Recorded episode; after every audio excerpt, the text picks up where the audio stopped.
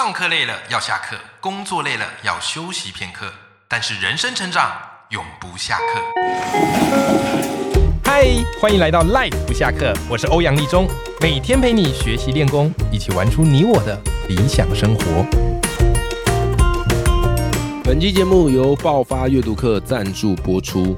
阅读在我的生命中一直是有一个非常关键的地位。透过阅读呢，我才有办法有更多源源不绝的写作素材。透过阅读，我在备课、演讲的时候才可以信手取来啊，都是知识。透过阅读呢，我也创造了知识的一个个人品牌。所以我觉得最好的一个创业，最好的一个斜杠出发，就是用阅读来当做基地。那当然你可能会好奇，怎么样阅读才有办法帮助我们优化自己人生的演算法呢？刚好我跟生鲜时书开了一门课程，叫做爆发阅读课。在这门课程里，我会教你如何选书，如何高效阅读，如何做阅读笔记，以及如何写阅读心得，甚至是如何说书、开读书会，以至于如果透过阅读来建立你的个人品牌。那么这门课呢，好，已经有一千四百多位学员报名参加啊，并且回响是非常非常的好。那刚好呢，呃，因为它的原价是三千五百元，那现在刚好我们有在做优惠的活动，啊，有打九折，也就是说只要三千一百五十元，现省三百五十元。如果你本来就已经在阅读的路上，想要继续往前出发，希望有一群人啊一起陪伴着你，那么我相信这门爆发阅读课会是你非常非常好的选择。那只要你报名之后呢，也会也可以加入我们专属的爆发阅读课的社群，大家一起在里面交流阅读跟互相的学习。如果你有兴趣的话，我把这门课程的连结放在节目的资讯栏里头，欢迎你参考哦。Hello， 各位听众朋友，大家好，我是欧阳立中，欢迎收听 Life 不下课，每天一集不下课，别人休息你上进，累积你的复利成长。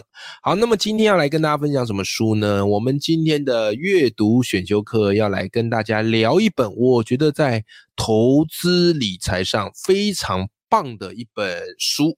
啊，那这本书的书名叫做《为何卖掉就涨，买了就跌》。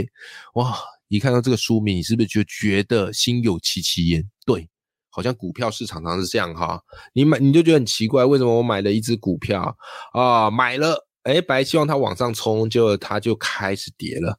我卖掉一只股票，我都希望卖在高点，哎，奇怪了，我怎么一卖掉这个股票就开始上涨？难道我就是传说当中的反指标吗？对不对？你一定认同吧？我们常常做买卖股票都会有这样的一个发现嘛。好。那这本书我觉得它书名就取得很有意思，不过这本书我也必须跟大家澄清啊，它并不是教你一个买卖股票的书，所以如果你是抱着想要听名牌啊啊，想要知道怎么买卖股票啊啊，听到这边你就可以转台了啊，因为这本书完全不是在讲这个，这是我一开始要先跟你说明的。那你会好奇啊，那这本书它到底在讲什么？这本书它其实真正在谈的叫做什么嘞？好，叫做行为金融学。好，所谓的行为金融学就是经济学再加上心理学，好，整合起来的一个学门。因为以前经济学的设定是人是理性的嘛，可事实上人不是理性的啊，人他会受到很多的一个情感或是很多外在的杂讯啊，而去做出一些不理性的抉择，所以后来的经济学呢，它会再加入心理学的元素进来，所以整合起来就变所谓的行为经济学或是行为心理学啊，是哎不不行为心理学，行为金融学，还有这样的一个学门。好，所以它是从这个角度出发。那作者呢，哈是叫陆荣，哈是对岸哈的一位作家。那这本书我看完了啊，这本书我看完，我非常喜欢，所以我想要来跟各位听众朋友分享一下。刚好最近的这个投资市场的变动也是非常的多的嘛，对不对？比方说今年开出来，哇，这个很，假如你跟我一样是纯股族啊，你会发现啊，现在开奖啊，开出来说今年要发多少股利哦，大家都是非常胆战心惊，对不对？因为今年开出来目前的股利，好，比方说像玉山金。不如预期嘛，大家领玉山金就希望能够领息啊、呃，又领那个配股，就开出来不如预期，傻眼，到底该不该继续存？对不对？国票金开出来，哇，完全没配型，傻眼，对不对？好、哦，然后那个什么润泰新也是开出来，哎，也呃怎么样嘞？呃，也是没有配息嘛，对不对？然后还要这个减资，哇，傻眼。好，所以今年的确对于纯股族来说齁是比较不容易的一年，因为目前开出来都不是很漂亮啊。那纯股族靠的都是领股利股息嘛，对吧？好，但是其实你也换个角度讲，你当初成为纯股族其实怎么样呢？就是希望能够安心投资，即便领不到一个好的股利，但你也知道，因为这个去年你就知道了嘛，今年今年的这个股利股息的行情就是去年的表现，所以你应该也有心理准备。那当然一公布这些股利消息啊，可能很多的股票又跌下去了啊，只要股利翻的不如预期，这个股票就会跌下去，对吧？可是你要去回想你当初为什么要成为一个长期投资人，其实成成为长期投资人最好的是什么呀？哎，股票它跌下去，你判断你觉得合理，这时候是不是也可以稍微进场捡一点便宜？因为寄望明年嘛，经济是循环的嘛，美国就算不断的升息，但升息总会有终点，接下来就会进入降息循环嘛，对吧？所以不要等大家都在真的去炒某一只股票啊，你才去追高，这个也是我觉得我们在投资上齁一个很重要的修炼啊，一个很重要的修炼，就是你要扛得住这个诱惑啊，这个才这个才是一个很重要的关键。好，那么回到这本书，其实这本书就是在告诉你这些我们在做投资心理的判断很容易受到哪些东西的影响啊，很容易受到哪些东西的影响。好，比方啊，所以这本书基本上我觉得他谈心理学的面向是比较广的。今天跟大家分享书中几个我觉得很有趣的概念。好，我觉得这些概念你知道之后，日后不管你是在做投资或是在做工作上呃一些决策，你都会比别人再多想一层，而且更为理性，好吗？好，首先他第一个，他说人都会有一个所谓的叫做易得性偏差。什么叫易得性偏差呢？来，我们随意回想一下，你会发现啊、呃，问你一个问题啊，你在英文书里面随便挑一个单字 ，OK， 然后接下来问你哦，你觉得 R 出现在字首的位置多，还是第三个的位置多？这种你可能会回想嘛，啊，出现在字首有哪些字呢？啊，出现在第三个有哪些字呢？啊，那多数的人最直觉会反应，一定是出现在字首的多嘛，对不对？但答案是出现在第三个的位置多。但为什么我们很容易会觉得 R 出现在字首的位置多？很简单嘛，因为我们回想的这些一票的单字里面 R 开头的我们叫得出来，可是 R 出现在第三个位置的你最好是叫得出来啦，谁会特别去留意第三个位置，是吧？所以这个叫做易得性偏差。什么叫易得性偏差？就是普通人喜欢先在自己的记忆库去找资讯，并且信以为真， OK 啊，所以这些资讯往往呢它是比较有可想想可想象性的啊，显著性的哦，或是比较生动比较亲近的。因此回想过来，他就说啊，多数的人会比较容易从熟悉的股票中选出自认为好的，至少你有听过嘛，对不对？好，但是它不见得是一个理性的原则，这只是基于你对它的熟悉以及易得性的资讯啊，这个就是一个很重要的关键啊，这就是一个很重要的关键。好，那所以这个是书里讲到的，就是我们人在投资的时候也很容易有这个所谓的易得性的偏差啊，易得性的偏差。好，然后再来啊，这本书我觉得他也讲到一个很有趣的点啊，他也讲到一个很有趣的点。他说啊，他教你说你知道要怎么样成为股票名嘴嘛。真好笑，他里面举一个例子，怎么样可以成为股票名嘴，或怎么样可以成为那种哇塞这个感觉很厉害的这个股票达人。他里面就讲了一个例子，我觉得很有趣哦。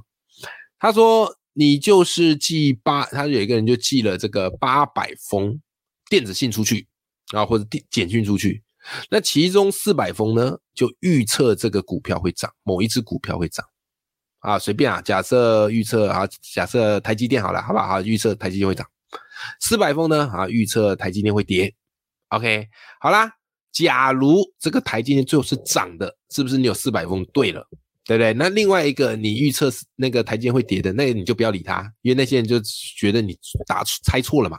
好，你就针对那个四百封预测台积电会涨的那些信继续发啊，那些人继续发 OK， 然后嘞，这时候你就再把它拆成一半一半啊，两百封啊预测某一只股票会涨，另外两百封呢啊预测某一只股票会跌啊，继续发啊，继续发，那发出去股票要么涨要么跌嘛，对不对？好，假设股票跌了啊，那你预测两百封的那个预测股票会涨的，你就不要理它啊，你就继续针对那些你一开始预测股票会跌的啊那些信件继续发啊，然后这时候呢依此类推啊，再把两百再拆分为一百预测会涨，一百预测会跌，也就是说在这个预测的过程当中总会有人信你，因为你一路都对，但是那其实是你一个筛选的结果。好啦，那从这个故事给我们什么样启发呢？就是股票名嘴一定都会跟你讲啊，他预测哪个会涨或预测跌，或者他说什么时候对，然后你看了你都觉得哎，对对对对对，信以为真，可事实上他搞不好在不同的时间点啊，或者他同时发出很多的，同时预测会涨又会跌，只是你没有看见，所以你就很容易听信别人的说法在买股票。那有没有可能他也可能有买有很多的账号啊啊，对不对？然后其实都是买进不同的股票，然后他只给你看他有涨的股票，那你是不是就很容易信？他没有骗你，他讲的是真的，但是他其实已经做了一个分配，所以不管他怎么讲他都是对的，有没有？好，这个也是我们在投资股票很容易犯的错，就是听着别人跟你报名牌，然后开始去买股票。OK， 好，好，这个也是我觉得它里面讲到一个非常有意思的点，好，非常有意思的点。好，那么接下来呢，好，也跟你分享另外一个，我觉得也很有意思啊、哦。他讲到说什么东西呢？呃，他说啊，其实我们人啊都会有另外一种心理上的一个错误，叫做过度自信偏误。什么叫过度自信偏误呢？啊，他说了举一个例子问你啊，说如果你创业了，你觉得你自己的企业能够活超过五年吗？啊，那当然你可能会很有自信说，那这样五年有什么难的？牙一咬撑一下，绝对能撑过五年，怎么可能撑不过五年？但事实上，统计的结果是这样的。有三分之二的新创企业在五年内会消失，可是大概有 百分之九十 以上都对自己的企业是非常有信心，觉得自己撑过五年没有问题。好，所以什么叫过度自信偏误？就是人对自己的能力的认知往往是超过实际的水准啊，往往会超过实际的水准。所以过度自信呢，它跟什么东西有关呢？它其实跟你资讯的累积有关，也就是当你收集越多的资讯，你会对自己越有自信。可是问题在于，资讯的收集跟累积它是没有上限的，但能力的提升却是有上限的。所以我觉得这也是投资最好玩的一个点，就很多人为什么对自己的标的这么有信心，对于自己的一套投资方法这么有信心，因为他会不断去强化啊，他认定这张股票好，或他自己有买这张股票，他就会一直去收集关于这个股票，关于这只股票他利多的资讯，从而去强化出自己的判断跟选择。所以你知道啊，就是当你呃花很多的时间或很多的精力去做股票，有时候不见得是一个投报率高的事情，因为你会觉得我都已经花那么多时间下去了，就应该要有相对的提升，所以你会更坚持自己的看法，而拒绝其他人的看法或是更客观的资讯。这个都是所谓过度自信偏误的一个展示、哦、过度自信偏误的一个展示。 OK， 好，这个我觉得也是挺有意思的。好，然后这本书我觉得他也提过了一个蛮他也提了一个蛮有趣的概念，这句话我觉得在这个时间点跟你分享应该是还蛮能够安慰到你的啊。他说什么呢？他说没有经历过一次完整牛市和熊市的人都不是一个合格的投资人。哎，这句话我觉得讲得很好。这个这句话我觉得讲很好，因为这几年其实偏熊市嘛，那前几年那个股票上万八偏牛市嘛，在牛市里哇你怎么买都会赚，对不对？就算是猪在风口上也都能飞啊，好，一到熊市哇就是这个非常的凄惨啊。好，但是呢其实你也知道投资就是这样子嘛，你有经历过牛市跟熊市，你才真正的有经历过这整个经济的循环，你才真正的会长出你的抗压性，好不好？所以我觉得在熊市常常是一个很重要的机会，只是人嘛，趋吉避凶嘛，啊，一看到熊市，一经历熊市就会怕就会逃，而忽略的这个是资产翻倍最好的机会嘛，啊，最好的机会。OK， 好，然后再来呢还有一个点我觉得也很好玩，也是这本书它特别提醒的，好，它特别提醒的叫做什么呢？叫做人啊都会有所谓的自我归因这个倾向。什么叫做自我归因的倾向呢？就是我们很容易把好的结果归功于自己的能力，然后把坏的结果呢归因于外在的环境或是别人，好不好？所以你想嘛，来来你这样回想啊，我们在投资的时候，如果你买的股票涨，你通常会认为是什么原因？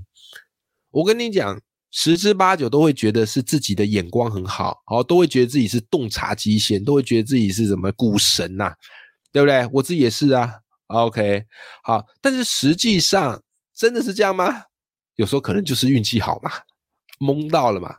好，再换一个角度来说，如果你买的股票跌，你会认为是什么原因？你会觉得是自己蠢吗？你会觉得是自己眼光不好吗？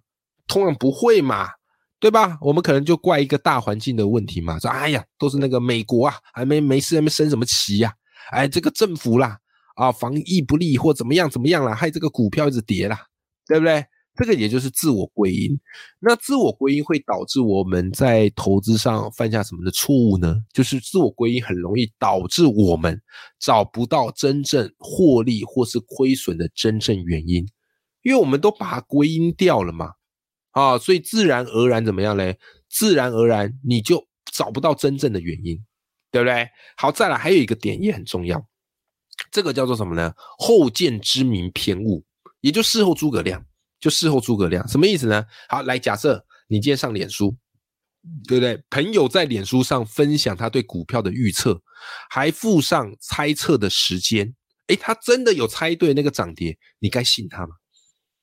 一般人都会信嘛，对，诶他有附证据啊，对对他好棒他好棒。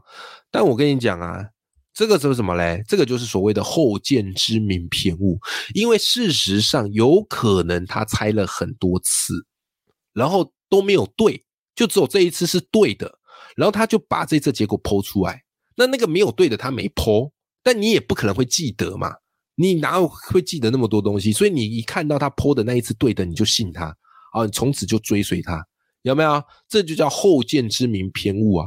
所以当结果出现之后，人们常误以为自己早就知道结果而产生的一种幻觉，好不好？所以这本书你讲到这边你应该觉得非常的有意思了，对吧？哈，还有一个来再跟你补充一个，也是我刚刚前面有略提的，人还有一种在投资上的心理偏误叫做确认偏误，啊，叫做确认偏误。来举例，你买了鸿海的股票啊，你买咯，你买了鸿海股票，请问接下来你会搜寻哪些新闻？你是不是都会搜寻关于鸿海利多的新闻，对不对？你不肯买了，然后去找去搜寻这个利空的新闻，不可能嘛。好，来再来，你卖了鸿海的股票，接着你会搜寻哪些新闻？你一定会搜寻鸿海怎么样嘞？利空的新闻嘛，才代表说你这时候卖掉跑掉是正确的嘛。所以确认偏误告诉我们什么道理？确认偏误告诉我们道理就是，人一旦形成某一种观念，就会去寻找肯定自己判断的证据。OK， 来支持自己的判断的证据。那我跟你讲，你怎么找都一定有嘛。所以因此呢，他说啊，投资人只关注自己所投资的那类资讯的啊、呃、那类资产的资讯，但这不意味着其他的资讯不存在。正反利空利多的资讯一定都同时存在。可是因为我们的确认偏误，导致于我们会去找倾向于我们判断。符合我们判断的证据，所以你找出来的那个证据不见得是正确的， OK， 好的，今天跟大家分享的这本书呢，是由陆龙所写的《为何卖掉就涨，买了就跌》。光是书名听起来就非常心有戚戚焉。这是一本呢，啊，讲述行为金融学的书，也就是经济学再加上心理学。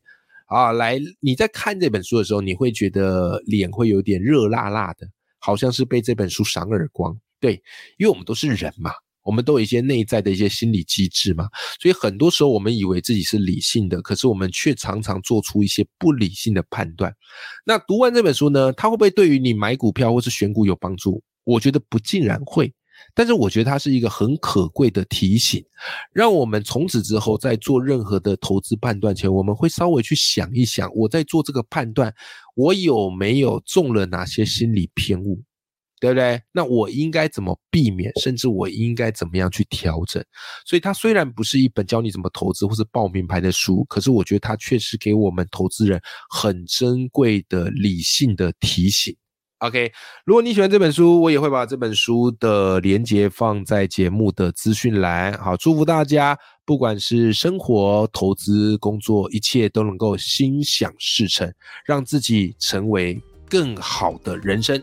好了，永远要记住眼里有光，心中有火的自己。我们今天这期节目就到这边，我们下期见，拜拜。